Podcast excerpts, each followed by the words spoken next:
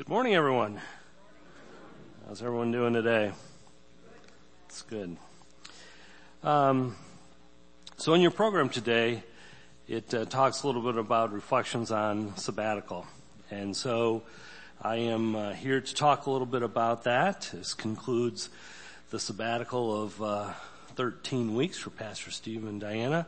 Who's ready to have Pastor Steve back in Pulpit Supply, huh? All right. So I come to you this morning representing uh, the local board of administration. It's an organization and a board that I've served on for many years. And joining me to talk a little bit about uh, reflection today is Ron Owens. Now Ron was on the board for many, many years. He was here providing strong leadership, wisdom, and stability during the infancy of our church. And Ron's not on the board anymore. Um, and there will also come a day in which I will not be on the board as well. Um, but time marches on, new leaders step up. Some are ready to step up, some are in the process of stepping up. The first time our board had a discussion that I could find in my notes about sabbatical was in January of 2016. Now, for those that may not be remembering exactly what was going on in January 2016, we had a little bit of disruption going on ourselves here. Uh, this platform I'm standing on was under construction and uh, so you know those things happen but the question that was asked was is there sufficient reason to have further discussion about a sabbatical for pastor steve and diana and if so, what is the timeline? That was the challenge that was put forth to us. And you could say to yourself, well, why the delay? I mean, my gosh, it's uh, how many years do you have to go before doing it? And and quite frankly, as a board and as part of that board for a long period of time, I was a little embarrassed about the length of time that it took for some of this to occur. And you think to yourself, well, why was that? Well, I think there was a fear of the unknown. Okay, just being very candid. I think it was a lack of understanding of some of the pressures. And quite frankly, we didn't know how to do it. We just didn't. In James 1:5, the Bible tells us, if any of you lack wisdom, you should ask God, who gives generously to all without finding fault, and it will be given unto you. So once we made the decision to move forward, we still had a lot of questions that were unanswered. And in October of 2016, after some discussion at a board meeting, Pastor Steve and I decided to ask Ron Owens to go to lunch. Okay? that was actually a pretty darn good decision. Okay? So what we said to him was, we need help as a board in preparing for sabbatical and succession planning because we just didn't know how to do it. And we expected him to listen to what we had to say and ponder it for a period of time, maybe pray over it, and then come back to the board with some questions. And we were not prepared for him to say on the spot, yes. Sometimes we wonder a little bit about what God does in our lives and how God is working in people's hearts. And sometimes we're scared to ask someone to do something or sometimes we don't know to ask someone to do something.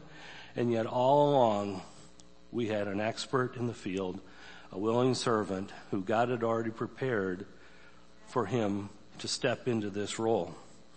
Now, each board meeting since then, um, we've had Ron's time that he talks about sabbatical and succession planning. And I'm going to jab Ron a little bit here because um, Ron tends to go old school on us. Okay? Now, what would it be? You can't say old school without including a timer. Okay? Ron's nodding his head back there. But when this timer was set for 20 to 30 minutes and it would go off, Ron was typically done with the things that he had prepared to talk to the board about. And I can't tell you how much we appreciated that, but it was kind of a fun thing to see. It's all about details when it comes to trying to step in and do some of the things that get done on a regular basis. Details, details, details. And you say, well, there's some obvious ones. The pulpit has to be filled. You know, someone's going to give the message. I tend to think, based upon the responses that I heard, that there were a fair number of people that enjoyed some of the speakers that came in. And that's great. That was a credit to, to the board and to pastor who worked on getting that filled. But to think about it for 13 weeks, not an easy task to take on. There were other things, health and hospital calls that we arranged to have covered and we had agendas for the LBA meeting. We had trustee concerns that were taken care of and, and people had to step in and, and take care of those. And then there were other things that you think about. Well, who checks the classrooms at the end of the day on Sunday to make sure the windows are closed? You know, we, we sometimes think, well, of course, you know, who doesn't know that? Except if it doesn't happen, it's a little bit of a problem. Or we'll go a little bit step further. I digress a little bit on this one. Uh, maybe it would be a good idea to check to make sure all the toilets are flushed in the building beforehand. That could cause a problem after three or four days, as you can imagine. And so these were just some of the many things that we had on checklists that Ron created to allow the, the, the church to function, to carry on. And I think one of the things that we learned from this process, that the board learned from this process is that there were a variety of people that could step in and do some of these things. Didn't have to be one person. Didn't have to be left on pastor's plate to be able to do some of those things. And so you know what? We need to let him focus on some of the bigger picture items. And that means that we all have to step up and, and help in those areas. One week that really caught my eye, uh, you may remember the Thiedes came in and spoke about their time in Haiti as a missionary. And um, uh, they'd been a little late in getting their PowerPoint over to me, and I took it and sent it out to Spence one night, as I recall, on a Tuesday night. Um, and at the same time, I had asked Damien uh, to uh, introduce him, uh, the family, when they were coming to speak. And I did that Tuesday night about 10 o'clock at night. And um, half an hour later, I get a message back from Spence. Great, we'll take care of it. Plug it into the to the projector pro for um, the PowerPoint slides. And the next morning at five o'clock, which I give you credit, Damien. If I'm not driving the airport at 5 a.m., I'm not checking my email. I got, I guarantee you. So, thank you to Damien for stepping up. But it was just an example of how things flowed, about people's teamwork, about how people stepped in and helped out in whatever way possible. And to those things, I, you know, I very much appreciate that that commitment. And I could go on and on about other examples of that. While Pastor was gone, we had three board meetings during that time period. In each board meeting, I'd start out by handing the board members a three by five card. And on this card, the very first time, I said, write a number between one and ten, with ten being high and one being low, of how you think things are going and everyone had to fill it out and then held it up at the same time. So you weren't influenced by anyone else. You just tell you what, what you think. And the consistent number was eight, nines, and tens. From the perception of the board, we thought things went fairly well. Might be interesting if you did that same exercise. Because quite frankly, it's really about what everyone thinks, not just about what the board thinks. But on the last board meeting about two weeks ago, we were getting close to the end and I decided it was also time to get some feedback as to what should have happened that didn't happen. And so I asked them to write one word, just one word that could have been improved upon that would have made a difference during sabbatical. And you know what that word was? On every word, or on every card that a uh, word was written, the word attendance. Okay? That was a concern to the board and I think it is a concern. So um, keep that in mind. You know, I think it's important. You know, just like in in school, if you miss school, you may say, "Well, the teacher missed you." No, you missed the learning. That's that's really the part of it that's important. So about three weeks ago, Ron and I met for breakfast and talked about what we were going to be discussing today, and um, kind of had it resolved how it was going to go. And I was pretty well set. I gave him my, my uh, notes, but then I was involved in an activity last week that added to what I'm going to say, and so I'm going to digress for just a second. So just by show of hands, how many baseball fans do we have in the crowd? We got a few hands that are up. We got two hands that are up, you bet. Okay, so if you have a really, really, really good career in Major League Baseball, what happens? I'm sorry? Hall of Fame. Wow, good answer, great answer. Yeah. Yeah, you do make a few dollars as well too. Um, so several months ago, my older brother Tim, who lives in Kansas City, um, was going out to the Hall of Fame uh, induction ceremony in Cooperstown, New York, and so I joined him last week, and we went over there. Now, if anyone's been to Cooperstown, anyone been to Cooperstown before? Okay, it's a uh, relatively small town. Okay, when I say a relatively small town, there's a hundred more people in Cooperstown than there is in Homer. Okay? Now, to keep it in perspective, there were 53,000 people that came to the ceremony last, last Sunday. So as you can imagine, a town with one stoplight got a little overrun by, by baseball enthusiasts. But the reason for having this discussion is not about the size of the town or the crowd that was a part of it last week. No, it's about the people, and in this case, for me, the, the Detroit Tigers that were inducted in the Hall of Fame. Uh, Alan Trammell, who played shortstop for many years, and Jack Morris, who was a strong starting pitcher for many years when they won the, na- the national championship. Sorry, I'm thinking college right now. The World Championship in, in baseball, the World Series in 1984. Uh, for those of you a little bit younger, that year did exist, 1984. Okay. Um, so the thing that I've found though is that if you really want to find ways to be successful, it's not a bad idea to study, to learn, to read about those people that have been successful. And so to me, it was an opportunity to listen to these six people that were inducted into the Hall of Fame share a little bit about, you know, their lives and what they'd done. As each of the six players that were inducted in the Hall of Fame talked, each and every one of them spent a lot of time thanking people like their family, their coaches, their trainers, the front office, on and on it went. Um, and I think that's great. But still, that may not have to do with sabbatical in a way you may think. The point is, is that we're all on a journey. And if we take a minute to reflect on our spiritual journey, we have some people that we need to thank as we're going along our, our journey as well. For me, Pastor Steve would be one of those, but it's, this is not about a Pastor Steve. And while you're taking the time to think back as to those people you should be thanking for your spiritual journey, um, the list could be long, but I'd encourage you to get started on that. But that's still not my point about sabbatical. This is about who would be thanking you for the role that you played in their spiritual journey. So when Chipper Jones, who was a very good player, stood up and talked about how Willie Stargell, anyone remember Willie Stargell? He kind of had a goofy, you know, one of these things when he got up to bat. He was a very, very good player. He didn't need to keep helping people. He was an all-star. He was one of the best of the best. Or Al Kaline, a Hall of Famer who helped Al, Alan Trammell get and realize his dream by getting into the uh, Hall of Fame.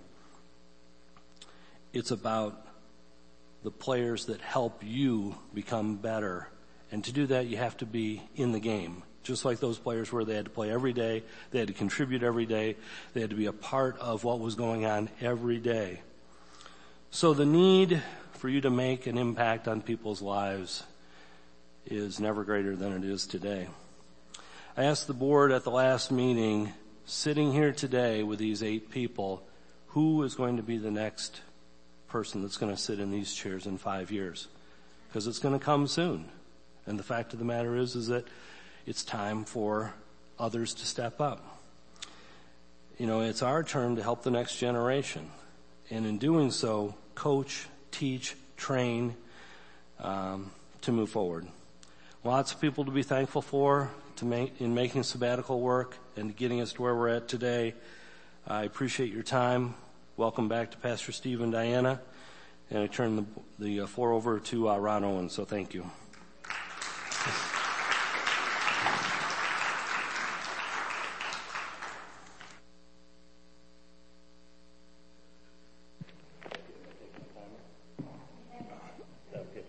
Yeah, I hope you will. I don't want to be constrained by time or clock. I got a captive audience.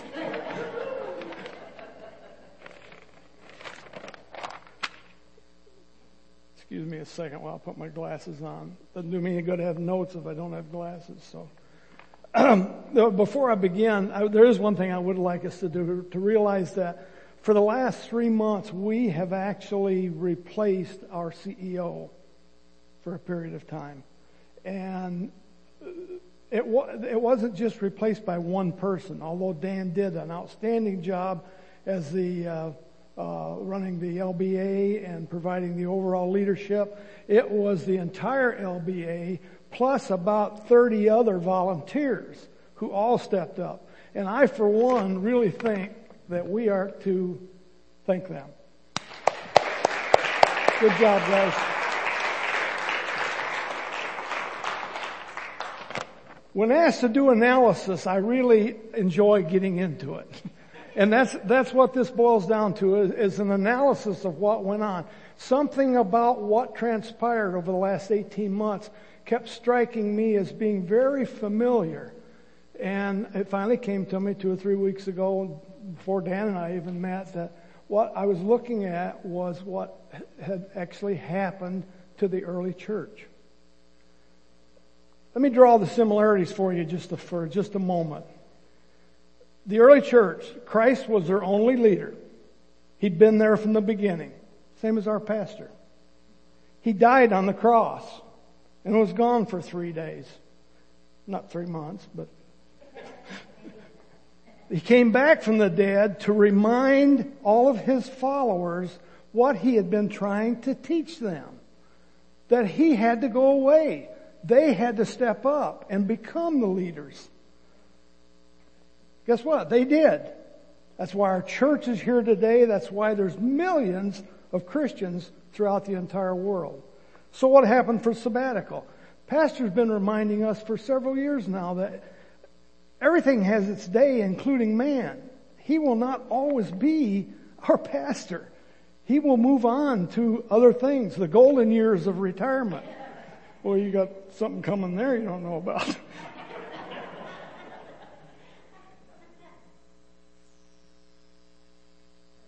so what it boils down to is if we don't look at the lessons of the early church and step up and take our own positions of leadership and service, this church might not be here for your kids or your grandkids. Now, for 40 years, all 40, I don't even know how many years we've been around now, but my kids grew up in this church. Most of my grandchildren have grown up in this church. I would love to see that be a fact for you. and you and you and you. Wouldn't you like to have that? To know that this church is going to be here for the next 40, 60, 80, 100, 10 generations, 20 generations? What a legacy. That would be the best thing you could do to thank Pastor Steve and Diana for their service. I'd like to share with you some scripture verses. What in fact did the earliest leaders of the church tell us? Christ's own words in Matthew 29, 26 through 28. Not so with you. Instead, whoever wants to become great among you must be your servant. And whoever wants to be first must be your slave. Just as the Son of Man did not come to be served, but to serve and to give his life as a ransom for many. Peter, Christ said he was the rock he was going to build his church on. What did Peter say? 1 Peter 4:10. Each one of you should use whatever gift he has received to serve others, faithfully administering God's grace in its various forms. Paul, arguably the most effective disciple, church planner of all. In Galatians 6, 2 through 5 and 9 through 10, here's what Paul said. Carry each other's burdens and in this way you will fulfill the law of Christ. If anyone thinks he is something when he is nothing, he deceives himself. Each one should test his own actions. Then he can take pride in himself without comparing himself to someone else, for each one should carry his own load. Let us not become weary in doing so, for in proper, at proper time we will reap a harvest if we do not give up. Therefore, as we have opportunity, let us do good to all people, especially to those who belong to the family of believers the brother of Christ, leader of the early church in Jerusalem until it was destroyed by the Romans. Uh, in James 2, 14 and 17, he says, What good is it, my brothers, if a man claims to have faith, but no deeds? Can such faith save him? In the same way, faith by itself, if it is not accompanied by action, is dead. You know, Dan spoke about attendance. Uh, we've had a, lot of discussions, and depending on what records you're looking at, if everybody showed up that claims Caring Community Church is their church, we've got somewhere between 200 and 250 people in this building. Now it happens at Easter, it happens at Christmas, but it rarely happens at other times. We've got about 35 to 40 very dedicated volunteers serving in a lot of areas. You know what percent 35 is of 250? It's 14%. So we basically got 14% of you guys carrying the weight for the other 86%. You know, and that's not right. That's not what what Christ just said. It's not what, what Peter just said. It's not what James just said. It's not what Paul just said. We all need to step up, for goodness sakes. If you got questions about this, don't worry. Because starting in September, there's a small group, Cheryl Willerick, Barb Dinsmore, myself, uh, are going to start working on this. But don't be surprised if one of us comes to you face to face to have a discussion. And that's going to go on probably for all of 2018 and a good part of 2019. It's a three phase project to increase volunteerism, ownership of our ministry. And that's what, that's what the early church taught us. We've got to own this church. If we expect it to be here more than one generation, we got to have a lot more ownership and a lot more service. You know, I'm, i know all of us will come to a point in time where we will stand before God on Judgment Day. And you know what I want to hear? Well done, good and faithful service. Do you know what scares me?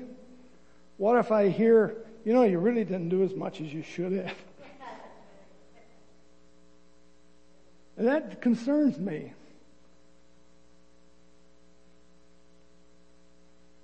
I'm going to leave you with two questions, and I've been asking myself these questions for quite a while now. What if I stand before God and He tells me I could have done more? How's that going to make me feel? And the second question is, why didn't I do more? I just want to leave you with those two questions. If you're not doing enough, and only you talking to God will know that. That's the kind of question you ask in a prayerful mode, you and God alone. And I guarantee you, He'll tell you how He feels. And if you don't hear exactly what you want to hear, then the next question is, why and what can I do about it? It's great to have the pastor and Diana back. Great to get back into a regular swing. We're going to eat good today. So if I'll just uh, close Dan and I's piece of this program with a just a short word of prayer to God. Heavenly Father, we thank you for this day that you've given us. Lord, we praise you so much for all the blessings you shower in our lives. Lord, we, we thank you for all those people that are willing to step up and help, even if it's only on an occasional basis. Lord, we pray that you put conviction in their heart, though, to make that a more routine thing. To be one of those that own this ministry, not one that just sits back and is served by this ministry. Lord, we thank you for your son Jesus, the, the, the, death he paid on the cross for each of us sinners. We thank you in Jesus' holy name. Amen.